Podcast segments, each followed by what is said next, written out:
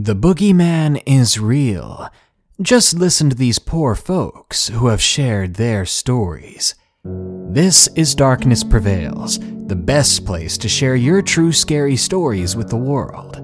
Because this world is a strange one. Monsters are my favorite subject to read about. There are so many different kinds out there, and all of them are the stuff of nightmares werewolves, skinwalkers, abominations of every variety. Let's see what monsters we hear about today with these allegedly true stories. And just so you know, I'm looking for Chuck E. Cheese stories and your creepy cave stories too. You can send them to me with the links in the description.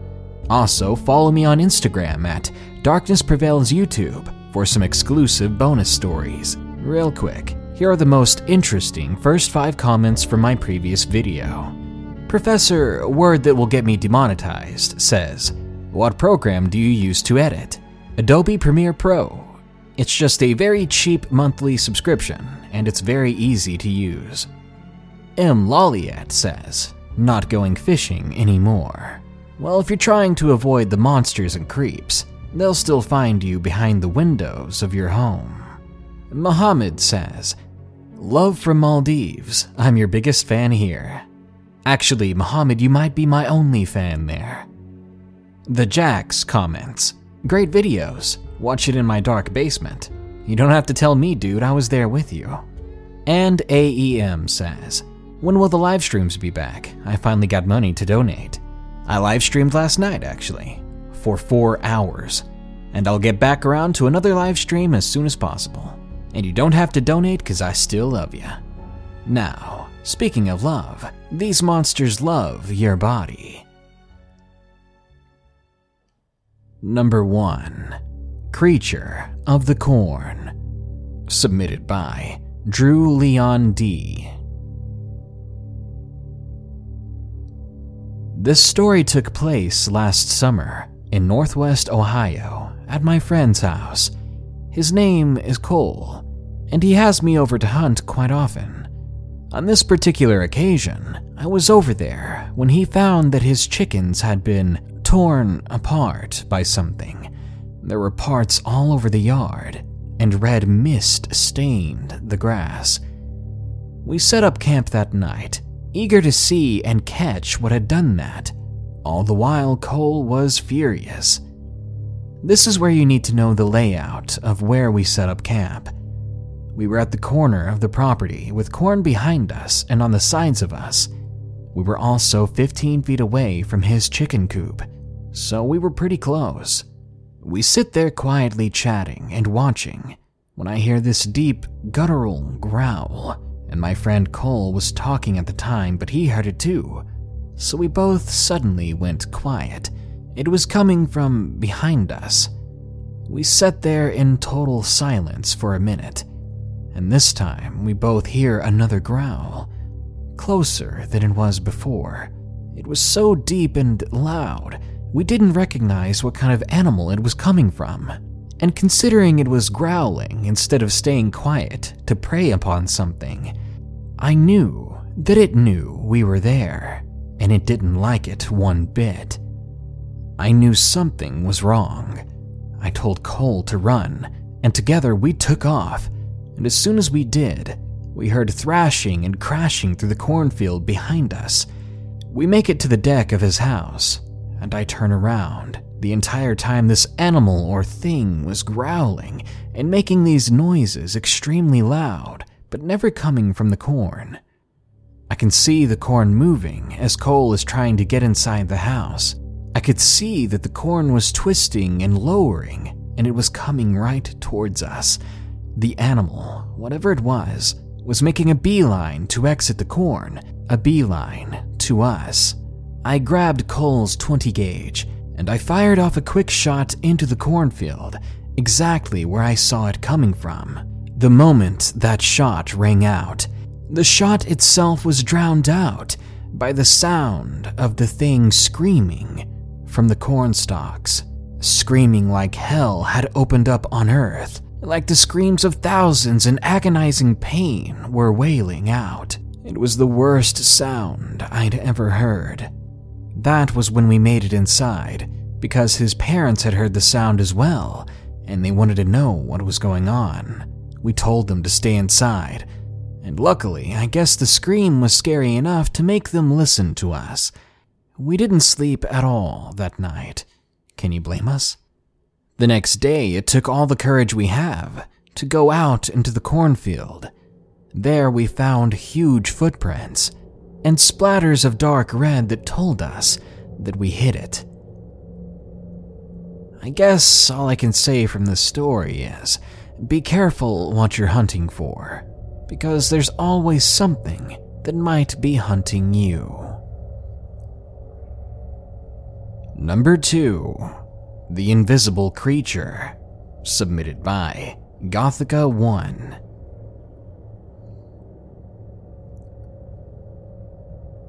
I debated on even sharing this story, simply because I'm not really sure what to call it.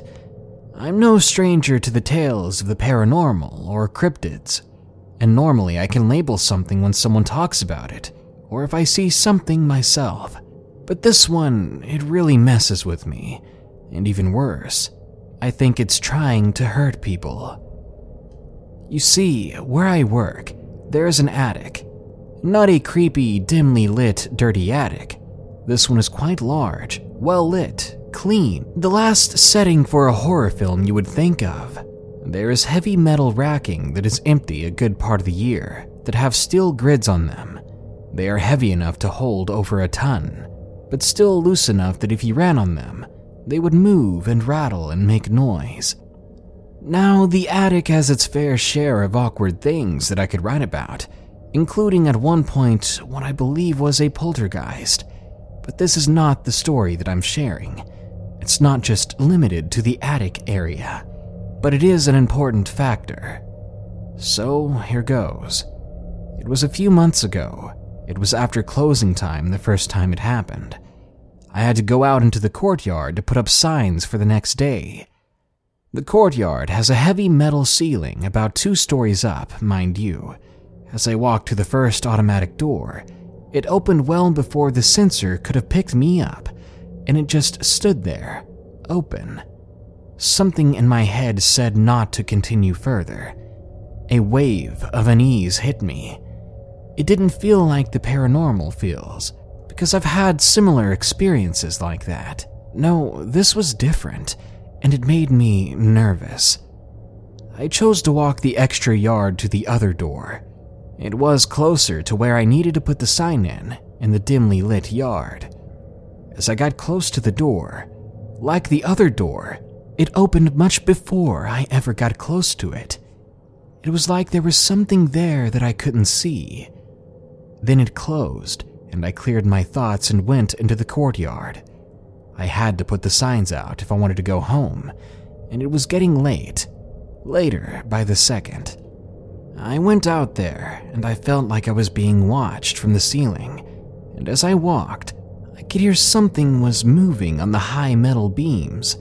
It sounded like talons raking against the metal. When I looked up, I saw nothing. No birds, no figures, no shadows. Just pure white beams with nothing on them. I put the last sign up, and I could hear that something still following me from above. I began to quicken my pace to the door, and suddenly, I heard the shipper of heavy boxes a few feet behind me. It was making noises like something massive had fallen on it or jumped down from above. I looked at the shipper, and indeed there was a huge indent on it that wasn't there before. Faster I moved, but I kept myself from running. As I walked back to where my other coworkers waited for me, I heard the doors open behind me, but there was nothing there. I was very chilled for the rest of the night and afraid to tell my coworkers what I actually saw, or I guess didn't see. The next day I worked, I had chosen to push the strange incident from my mind, trying to shake it off as some sort of unusual daydream or hallucination. The day went by like normal for the first few hours, but I had to run some things up to the attic, choosing to take the elevator for easier and faster transfer. I remember hearing the same metal and claws combination as I began to head upstairs, as if it was following me in the underbelly of the attic stairs. It legitimately paused when I looked towards the sound and would only resume when I continued walking, facing away from it. I decided to keep focused and not dwell on it. I've learned dwelling on something seems to make it more curious in you, no matter what it is. I went upstairs and began sorting through the items I needed to. I heard something come up the stairs, but I saw nothing there. I remember feeling that something was perched on one of the beams near me. It was like if I really wanted to see it, I would. Like whatever it was really wanted me to see it. It was a strange feeling of terrifying tug of war in my mind. I told myself to ignore it, but there was something else in my head, something that wasn't my own, really, screaming at me, saying, See me, look at me. But I ignored it. My whole body felt like it was itching to run, like my instincts wanted to kick in at any moment to survive. But I knew I couldn't.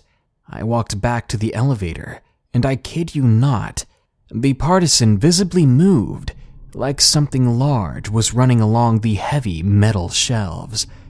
The racking was actually moving, like something's weight was pushing it down. Something invisible was following me. When I got to the elevator, heart pounding in my chest, I heard it hit the wooden ground in front of the elevator door, and then the elevator shifted. I stood there, focusing on the doors, but I knew that it was now in there with me. I felt it hovering near me, over me, waiting for me to freak out or look at it.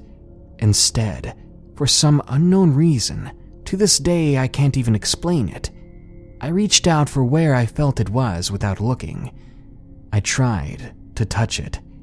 I'm not joking when I felt the elevator shift, like something large had back away suddenly and hit the wall as the doors opened. I walked out at a quick pace, and since then, I haven't heard or felt anything more, and I've said nothing to my coworkers still. But unfortunately, I highly doubt the thing is gone. Because since then, there have been a ridiculous number of injuries upstairs that no one can figure out. I myself got my hand nearly broken by beams that fell at random.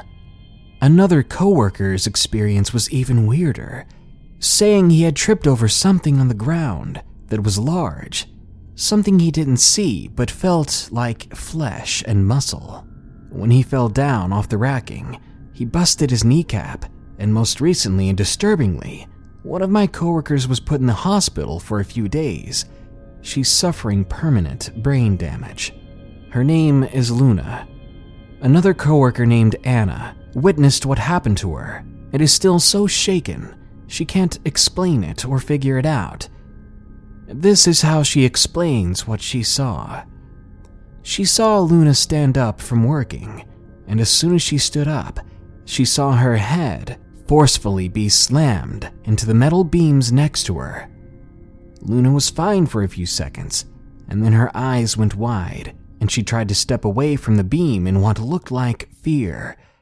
Anna said she looked like she tripped, but as she focused on it, it looked like Luna was slammed into the wall by something. Anna hasn't been the same since, and she won't go up there alone. I'm not sure if it's the same thing I dealt with, but I'm afraid it's getting more brazen. Something tells me it's no ghost, no haunting. This is something else entirely, and it's extremely dangerous. This episode is sponsored by The Dead Files from Travel Channel. If you're listening to anything on the EerieCast network, odds are you love ghost stories. That's why I think you'll love The Dead Files from Travel Channel. Join hosts Amy Allen and Steve DiSchiavi as they investigate paranormal activity haunting real people and homes across the US each host offers a unique and exciting perspective for every case. Amy is a medium, seeing and speaking to those who are no longer in the world of the living. and Steve is a retired homicide detective who uses public records and witness testimony to piece together the history of the haunted location. Each episode of The Dead Files features a different, real haunting to possibly help the family struggling with its effects. One episode on Falconer, New York, deals with a family who keeps waking up with scratches and bruises. They frequently witness a shadow figure lurking around their home. Amy and Steve receive their call and investigate, with Amy using her strength as a medium to understand who the presence is coming from and why it's so angry while Steve, separately, researches the history of the home, only to discover several previous residents who lived at the home died, confirming Amy's own findings. After their investigation, Amy and Steve must conclude with whether the house is safe to remain in, or if it's time to get out. I really love the differing perspectives and skill sets between the two hosts, and I think that's why The Dead Files is a must listen podcast for any fan of the paranormal and supernatural. Listen to the Dead Files wherever you get your podcasts. Waiting on a tax return? Hopefully, it ends up in your hands. Fraudulent tax returns due to identity theft increased by 30% in 2023. If you're in a bind this tax season, LifeLock can help. Our US based restoration specialists are experts dedicated to helping solve your identity theft issues and all LifeLock plans are backed by the Million Dollar Protection Package. So we'll reimburse you up to the limits of your plan if you lose money due to identity theft. Help protect your information this tax season with LifeLock. Save up to 25% your first year at LifeLock.com slash aware. Everybody in your crew identifies as either Big Mac Burger, McNuggets, or McCrispy Sandwich. But you're the filet fish Sandwich all day. That crispy fish, that savory tartar sauce, that melty cheese, that pillowy bun. Yeah, you get it every time. And if you love the Filet-O-Fish, right now you can catch two of the classics you love for just $6. Limited time only. Price and participation may vary. Cannot be combined with any other offer. Single item at regular price. Ba da ba ba ba. Number 3. The Mythical Creature in the Abandoned Village. Submitted by McCarlo01.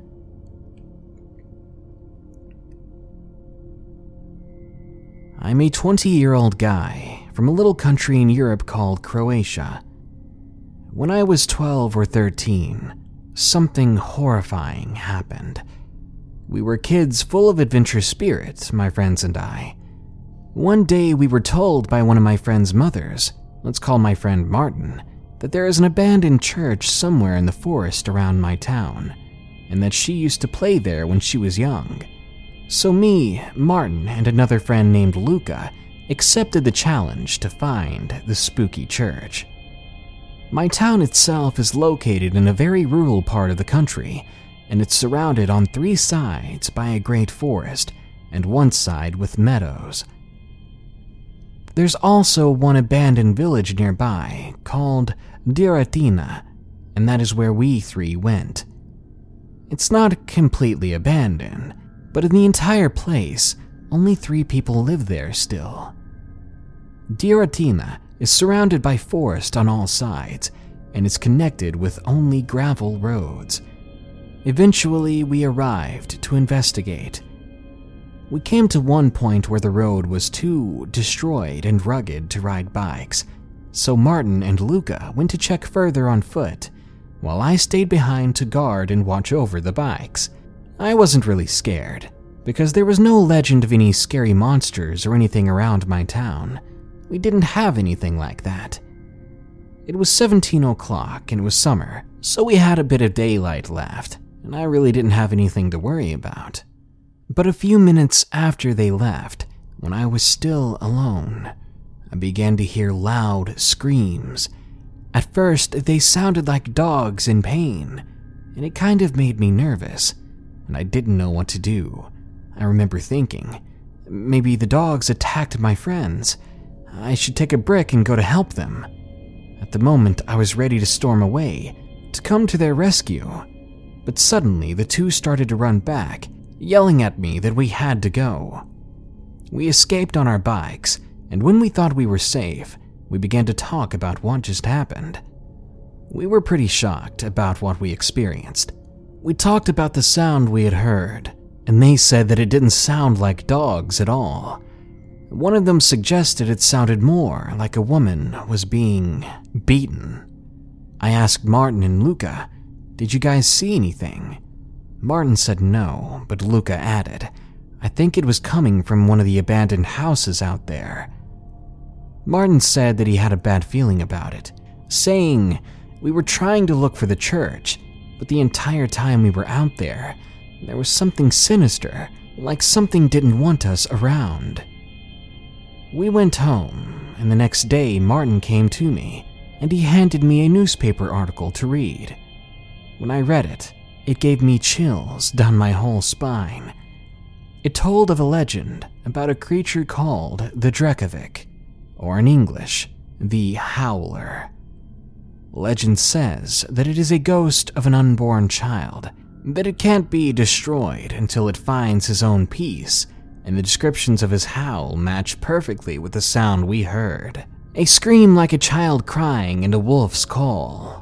They're known to take any children they come across, and personally, from the way it was described, it wasn't so much a spirit as it was our local boogeyman.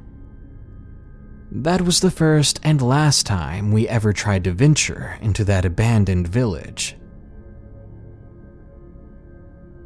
Number 4 Kangaroo Man, submitted by Dylan Ray J143. Years ago, when I was younger, probably 10 years old, I was staying at my grandparents' house while my parents were at work. My grandfather always owned livestock, mainly cows, and I loved going with him during the evening to feed them. This particular afternoon, for some reason, I didn't go with him to feed the cattle, mainly because I was ready to go home, and it was getting close to dark. To get to the barn where the cows were fed, you had to walk across the pasture and cross a creek to get to the other field, where it was located. As my grandfather set out through the pasture, we watched him from the back sliding glass doors, and he soon went out of sight through the woods across the creek. My grandmother got up and locked the doors as always, just as a safety precaution, because she was a bit of a worrywart.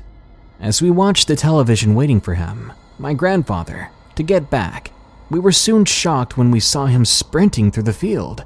He even jumped the fence, almost knocking down the door before we could open it for him. He was out of breath, panting, and pale as a ghost. He was shaking so much we had to calm him down before he would even talk. He exclaimed that one of the heifers was calved, or given birth, and that something had dismantled the calf's body and was eating its stomach out. He told us it was fresh because the fluids were still warm, and the cow was pacing 20 yards from her calf. As he looked around for what did this, he soon saw something he would never forget. Standing upon the hill was a half man, half kangaroo looking beast. The top half was man, and the bottom half was kangaroo. We laughed in his face, even though he was obviously distressed and serious. He even drove us through the field, with loaded protection, of course, and showed us the half eaten calf. We then knew how serious he was. A few months passed by, and the commotion had died down about the kangaroo man until it came across Channel 4 News that a neighborhood woman's dog had been eaten alive. The woman being interviewed cried at the fact her dog was gone and that what had did it was a monster. She described it exactly as my grandpa had, a half man, half kangaroo creature. Since then, my grandfather has passed, and the legend of the kangaroo man still lives on. We built a house on the land, and to this day, I believe the kangaroo man haunts those woods. The most recent experience with the kangaroo man was about a year ago. A few of my friends and I were about 70 yards from the house walking through the fields nearest the barn. It was 11:30 at night, and as we headed towards the house in the tall grown grass in the field, we heard something strange. We paused for a second and glanced around, not really seeing anything. We then heard a loud, insidious noise coming from the tall grass, only 20 feet away from us. My two friends looked at me for guidance, and all I could say was run. I knew what it was. We hightailed it out of the pasture to my house and swear we heard the thing chasing after us. Once we got back to the safety of my house, we quickly locked each and every door and we stayed in my room for the rest of the night. We didn't even wake my parents in fear that they wouldn't believe us. They would probably think we were playing a joke and get angry.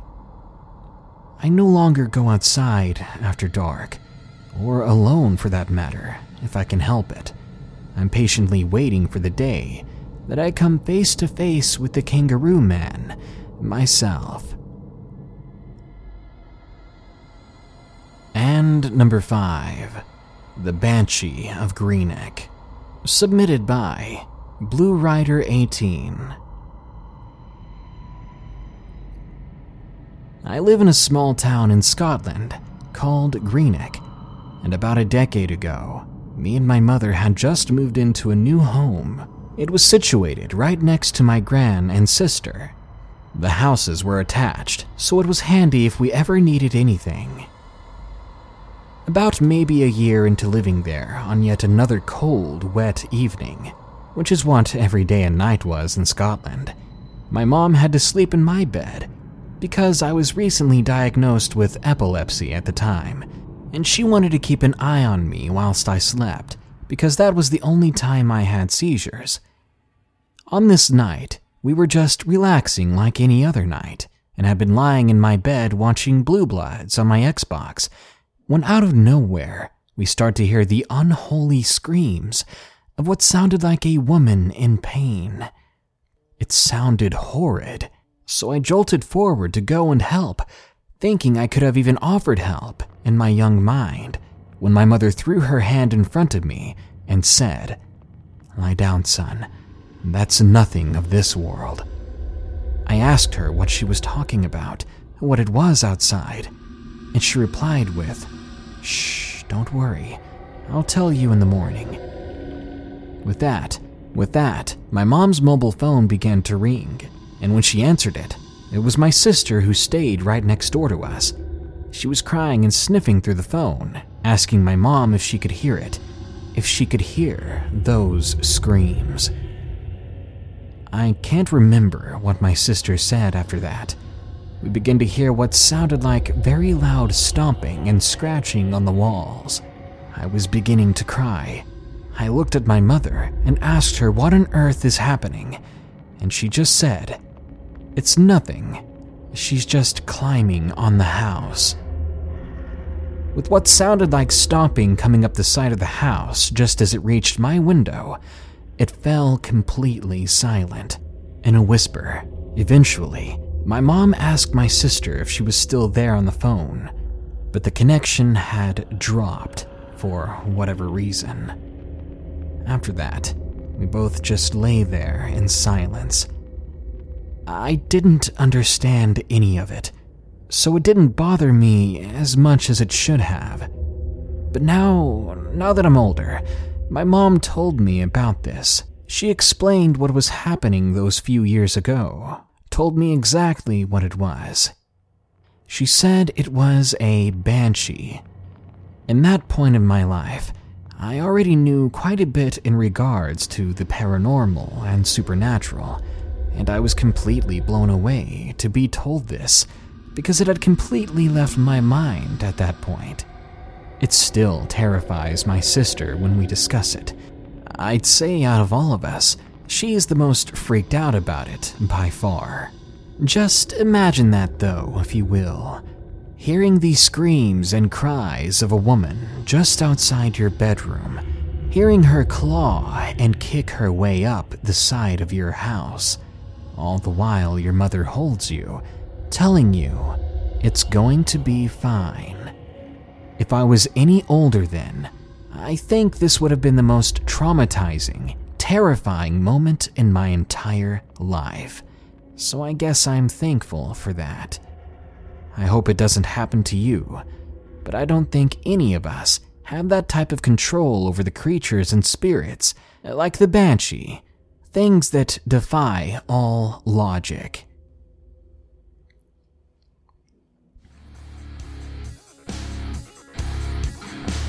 You know, even if all these terrifying, unreal creatures were all part of a mass hallucination, it would still have the same effect on me. Just witnessing something so ferocious, something so illogical and terrifying in its appearance, it would leave me with nightmares and visits to my therapist on a daily basis. Luckily, I don't think I've seen anything of the sort myself. Well, maybe.